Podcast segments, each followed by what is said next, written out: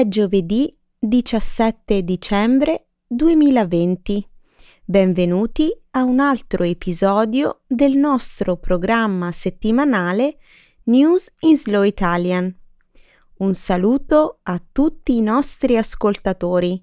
Ciao Stefano. Ciao Milena, un saluto a tutti. Inizieremo la prima parte del nostro programma con la notizia delle sanzioni che gli Stati Uniti hanno imposto alla Turchia per l'acquisto del sistema missilistico S-400 dalla Russia. Subito dopo parleremo della decisione della Corte Costituzionale austriaca di depenalizzare il suicidio assistito per i malati terminali e i pazienti affetti da sofferenze incurabili.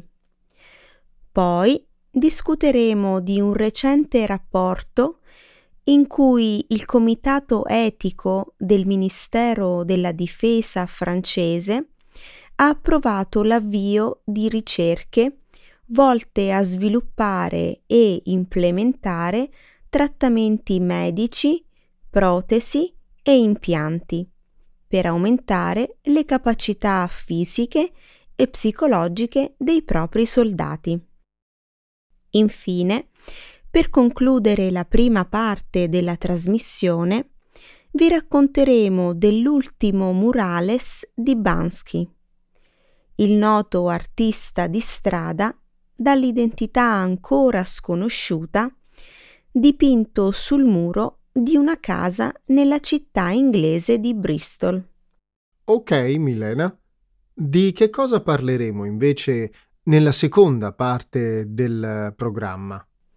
Nel segmento Trending in Italy vi racconteremo della decisione del comune di Roma di vietare la circolazione stradale delle cosiddette botticelle, ovvero le tradizionali carrozze trainate da cavalli, limitandone l'attività all'interno di ville storiche e parchi cittadini. Poi discuteremo della scomparsa di uno dei calciatori italiani più amati di sempre, il grande e indimenticabile Paolo Rossi, simbolo del Mondiale di Spagna del 1982. Eccellente, Milena. Grazie Stefano. Su il sipario.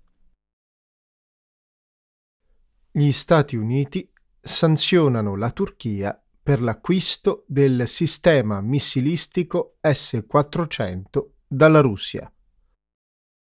Il 14 dicembre gli Stati Uniti hanno imposto sanzioni alla Turchia a causa dell'acquisto e dello spiegamento del sistema missilistico S-400 messo a punto dalla Russia.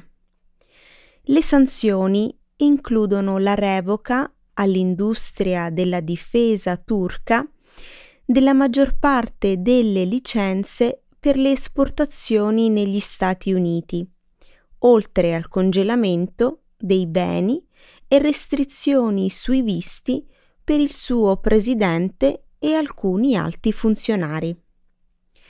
Entrambi i partiti al Congresso degli Stati Uniti hanno ripetutamente sollecitato l'amministrazione a sanzionare la Turchia, ma il presidente Trump sinora si era rifiutato di farlo. La settimana scorsa, però, il Congresso ha approvato la sua legge annuale sulla difesa, costringendo la Casa Bianca a mettere in atto le sanzioni entro 30 giorni. Da tempo funzionari degli Stati Uniti sostengono che il sistema missilistico terra-aria mobile S-400 metta a rischio l'alleanza NATO e il programma F-35, la piattaforma militare più costosa della storia americana. Il timore è che l'equipaggiamento, una volta integrato nel sistema di difesa della Nato, possa raccogliere dati cruciali cui la Russia potrebbe accedere perché ha prodotto il sistema. Le sanzioni creeranno sicuramente tensioni nei rapporti tra i due alleati NATO, anche se qui ci sono alcuni aspetti degni di nota, non credi Milena? Le sanzioni economiche e di viaggio sono certamente un avvertimento per le altre nazioni. Sicuramente.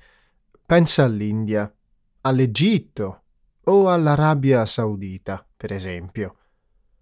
Ogni paese che potrebbe considerare di acquistare armamenti militari dalla Russia.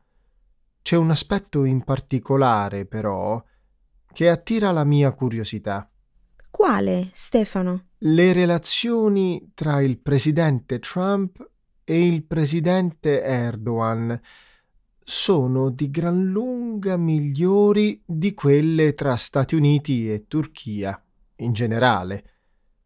Del resto è stato il Congresso a obbligare la sua amministrazione ad agire. Beh, eh, questo non è un fatto per nulla unico nel suo genere.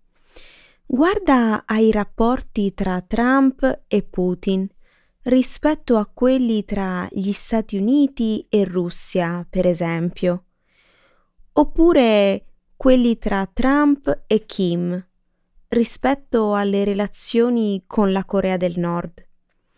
È evidente che Trump ha una certa affinità per gli uomini forti. Dal momento però che resterà in carica solo altri due mesi, diamo un'occhiata al contesto più ampio della Nato. I contrasti politici tra Turchia, Nato e Europa sono già abbastanza accesi. Su questo hai ragione.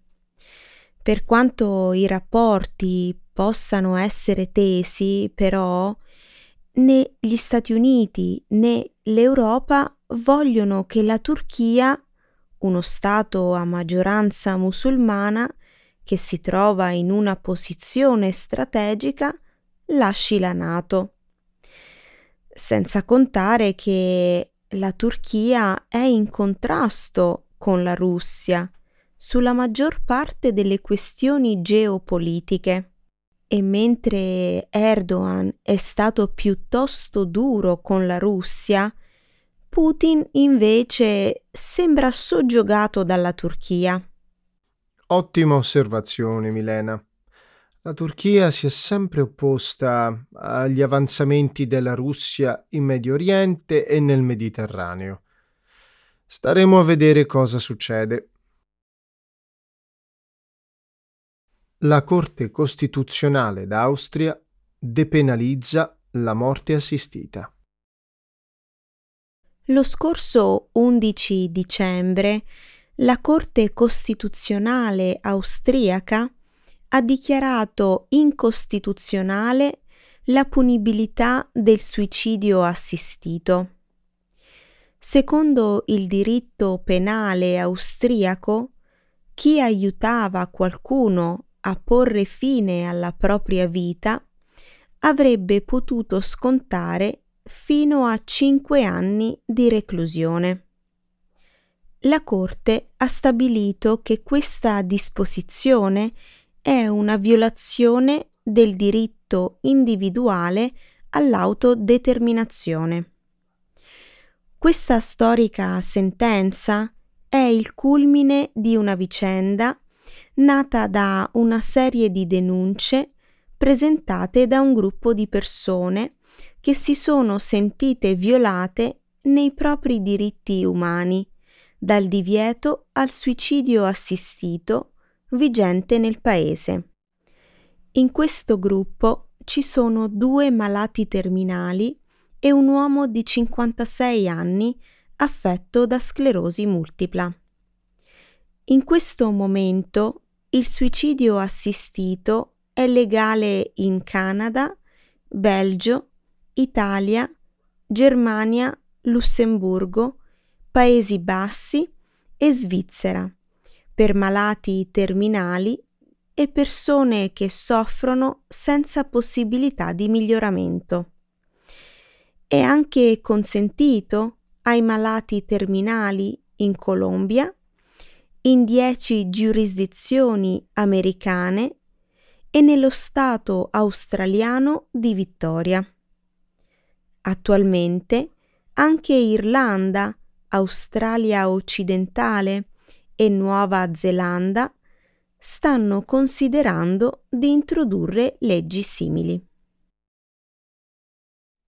Non posso credere che questo sia ancora un argomento controverso.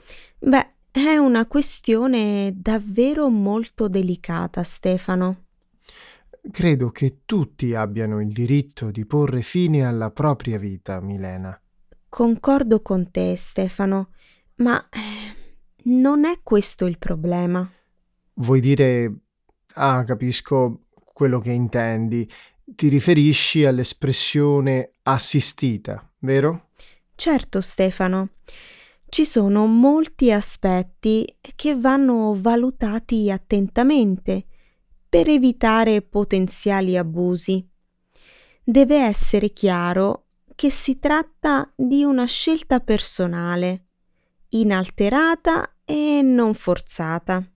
Questo è il motivo per cui la Corte ha detto che i legislatori dovranno prendere misure per prevenire eventuali abusi. Non è solo questo. I legislatori dovranno assicurarsi anche che le persone interessate non devono prendere la decisione di uccidersi sotto l'influenza di terze persone. Quindi non è una decisione definitiva? La decisione è definitiva. Ovviamente, per quanto può esserlo una decisione della Corte, almeno fino a quando non sarà capovolta o rivista. Il punto è che le corti non fanno le leggi. Questo è compito dei legislatori. Ho capito quello che intendi. La Corte non ha consentito al suicidio assistito, ha solo rimosso le condanne penali per chi presta assistenza in determinate circostanze. Mm, beh, sì e no. Le circostanze sono tutt'altro che certe, Stefano. Davvero molto poco certe.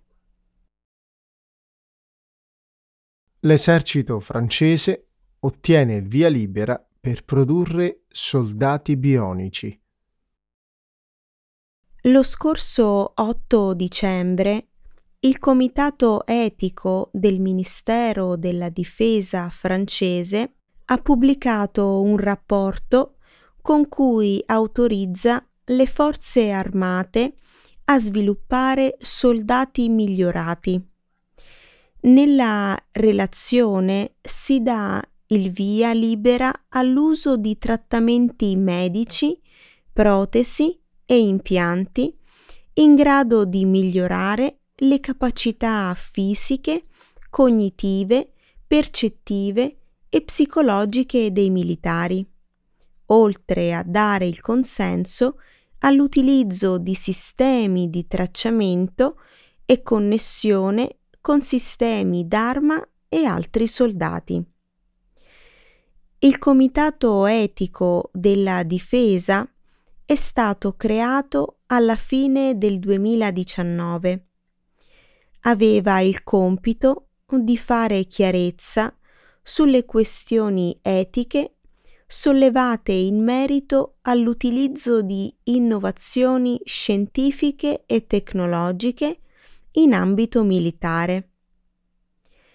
Il Comitato ha anche dichiarato che la Francia deve mantenere la superiorità operativa delle sue forze armate in un contesto strategico impegnativo, rispettando allo stesso tempo le leggi che regolano le forze armate il diritto umanitario e i valori fondamentali della nostra società.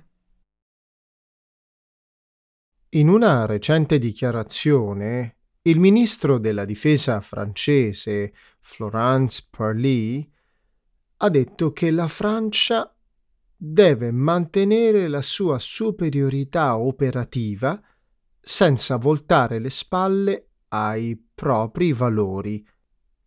Credi che sia una posizione realistica, Milena? Ti aspetti che l'attuale leadership politica in Cina o in Russia abbia scrupoli nell'usare sui propri soldati nuove tecnologie anche se non si conformano con i nostri valori? Forse no. Il lato positivo è che col tempo le tecnologie pensate per scopi militari finiscono per diventare di uso civile, come internet, la fotografia digitale o gli assorbenti. Quale applicazione ti piacerebbe vedere? Un impianto per la memoria sarebbe fantastico. Immagino che tu ti stia riferendo a modi migliori per salvare i dati. Hmm, potrebbe essere utile. Un'altra idea potrebbe essere quella del chip di localizzazione per rintracciare le persone scomparse. Beh, tutto questo dovrà essere fatto con molta attenzione per rispettare tutte le norme sulla privacy. Banksy colpisce ancora durante la pandemia. L'ultimo dei murales di Banksy è apparso sul muro di una casa nella città inglese di Bristol. Sulla pagina del suo profilo Instagram, l'artista di strada, dall'identità ancora sconosciuta, ha soprannominato la sua opera EC. Il disegno raffigura una signora anziana che, fazzoletto in testa, starnutisce facendo volare via la sua dentiera, mentre le cadono la borsa e il bastone. Guardando il murales dalla giusta prospettiva, sembra che la fila di case lungo la strada venga rovesciata dallo starnuto. L'opera, creata con la tecnica dello stencil, si trova su Vale Street, una delle strade residenziali più ripide del Regno Unito. La sua pendenza è infatti di 22 gradi e viene utilizzata ogni anno a Pasqua per le gare di rotolamento delle uova. Sono in molti a credere che Banksy sia un cittadino di Bristol, perché molti dei suoi murales sono apparsi in quella città. I proprietari della casa si sono affrettati a togliere dal mercato l'immobile per valutarne il potenziale aumento di valore. Un produttore di mobili che fino a poco tempo fa aveva affittato una stanza della casa ha immediatamente installato una copertura trasparente sopra l'opera, in modo che non si rovini. Mi chiedo quanto tempo ci sia voluto a dipingere il murale e come mai nessuno abbia visto l'artista. In realtà qualcuno ha detto di aver visto un uomo un po' strano con una giacca catarinfrangente che sembrava un operaio di un cantiere. Potrebbe essersi trattato davvero di un operaio. Lo sai che la gente direbbe qualsiasi cosa per un minuto di celebrità, Milena. La strada è molto conosciuta. Diversi ciclisti la usano per provare la propria resistenza in salita. Esattamente. Banksy è molto ingegnoso e ha sempre giocato tutti. Sento che c'è qualcosa di nascosto. Cosa suggerisci, Stefano? Beh, l'artista chiaramente non può portarsi dietro pezzi di muro. Ammettilo, Stefano, non ne hai idea. Chissà come fa Banksy a dipingere i suoi murales e non farsi notare da nessuno. Beh, almeno una persona ha visto qualcuno che avrebbe potuto essere Banksy. Quando passa il lattaio o il postino, lo riconosci sempre? No, Milena, questo è davvero divertente. Ti stai riferendo all'uomo invisibile di Chesterton? Il comune di Roma dice stop alla circolazione delle botticelle. A Roma è molto frequente vedere i turisti che fanno un giro sulle cosiddette botticelle, le tradizionali carrozzelle trainate da cavalli. Da tempo le botticelle sono al centro delle polemiche per le fatiche disumane cui sarebbero sottoposti i cavalli. Fino a poco tempo fa le si poteva osservare parcheggiate negli angoli più belli della capitale o in movimento per le vie del centro storico. Ora, però, le regole sono cambiate. Nei primi giorni di dicembre, infatti, il Comune di Roma ha approvato un nuovo regolamento mirato espressamente a salvaguardare il benessere dei cavalli. L'ho letto sui giornali. Pare che adesso la circolazione delle botticelle sia consentita solo all'interno delle ville storiche e nei parchi cittadini, come nella centralissima villa borghese. Non solo. Tra le varie misure, il testo del regolamento prevede anche il divieto di utilizzare gli animali durante le ore più calde dei mesi estivi e più in generale ogni volta che la temperatura esterna è pari o superiore ai 30 gradi centigradi. Il comune poi ha anche pensato di garantire ai cavalli anziani una fine dignitosa, impedendone l'abbattimento e la vendita ai mattatoi per uso alimentare. Per i trasgressori sono previste multe fino a 500 euro, così come la sospensione e il ritiro della licenza.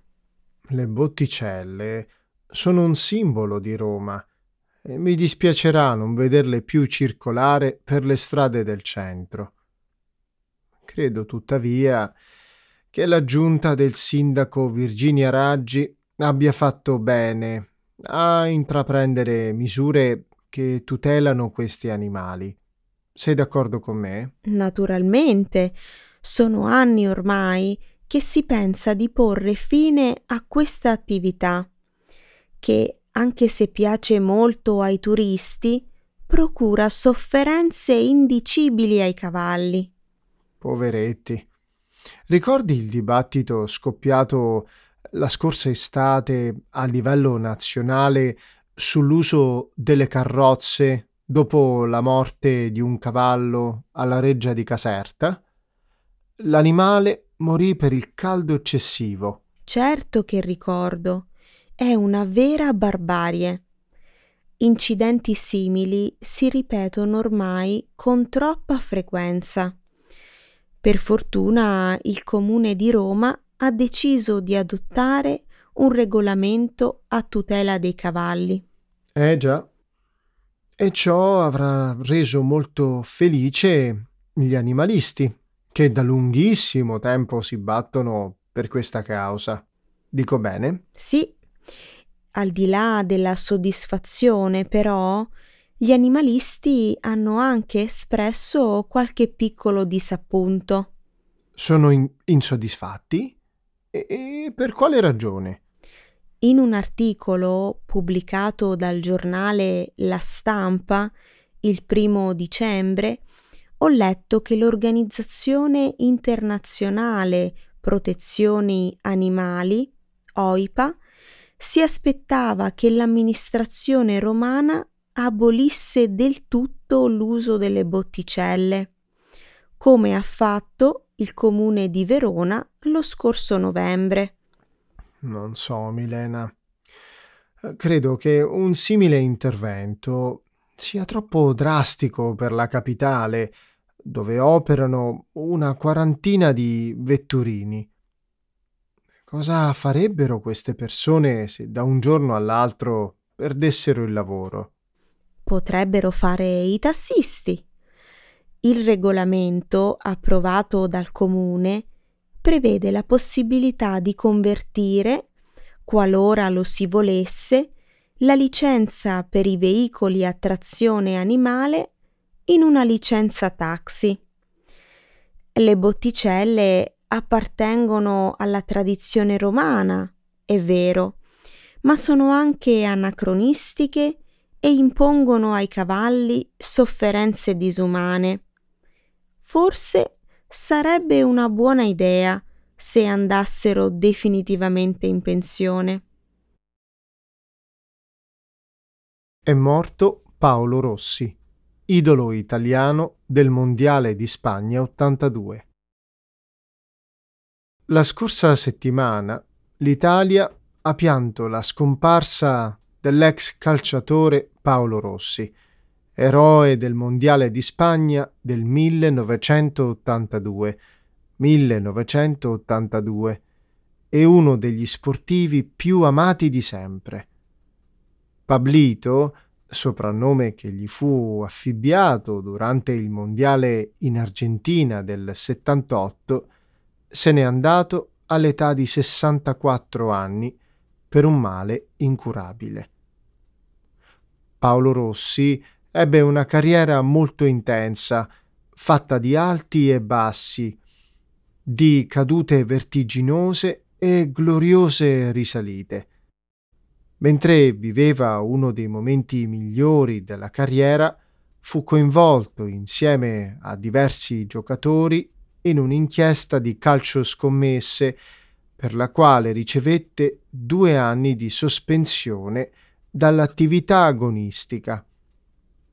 Tornò in campo nella primavera del 1982, giusto in tempo per la convocazione in nazionale. All'epoca molti lo consideravano un giocatore finito. La celeberrima conquista della Coppa del Mondo in Spagna, di cui Rossi fu il protagonista assoluto, lo fece diventare l'idolo di tutti. È un'icona dello sport italiano. La morte di Paolo Rossi ha davvero commosso tutta l'Italia.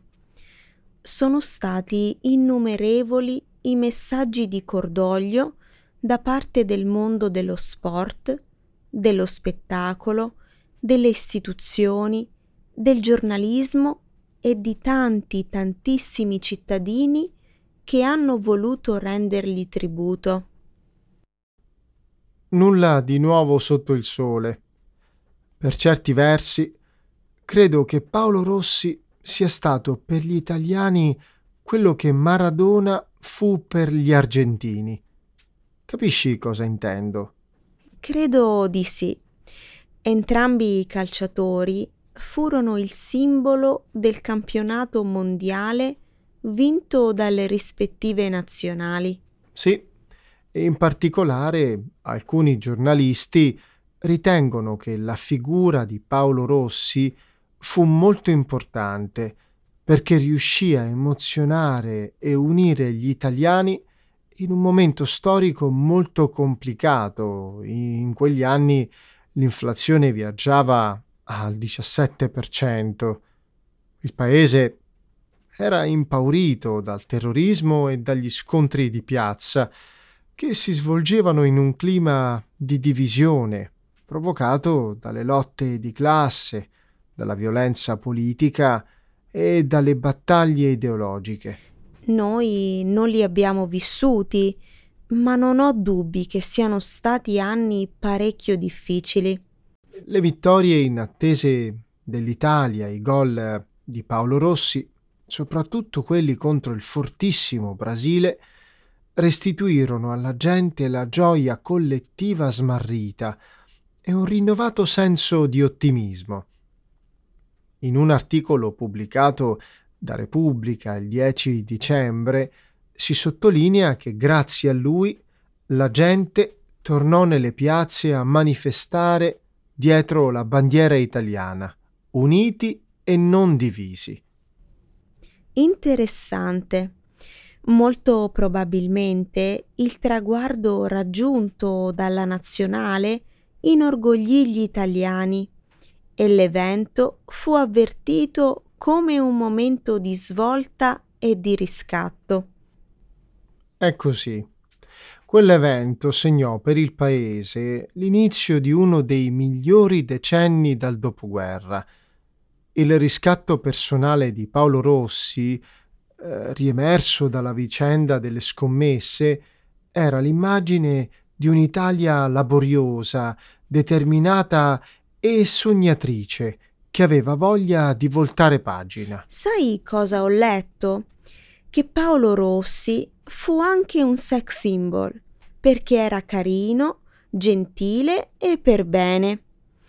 A quanto pare fu il primo calciatore a far avvicinare le donne italiane al calcio. Come ti dicevo, Pablito fu un eroe per la sua capacità di unire tutti. Giocò per molte squadre. Quando però gli chiedevano a quale maglia fosse maggiormente legato, lui rispondeva sempre nel medesimo modo, a quella azzurra. Per queste ragioni gli italiani adesso lo ricordano con immenso affetto. Siamo arrivati alla fine della nostra puntata, Milena. Hai ragione Stefano, è il momento di salutare i nostri ascoltatori. Ciao a tutti, buona settimana. Ciao a tutti.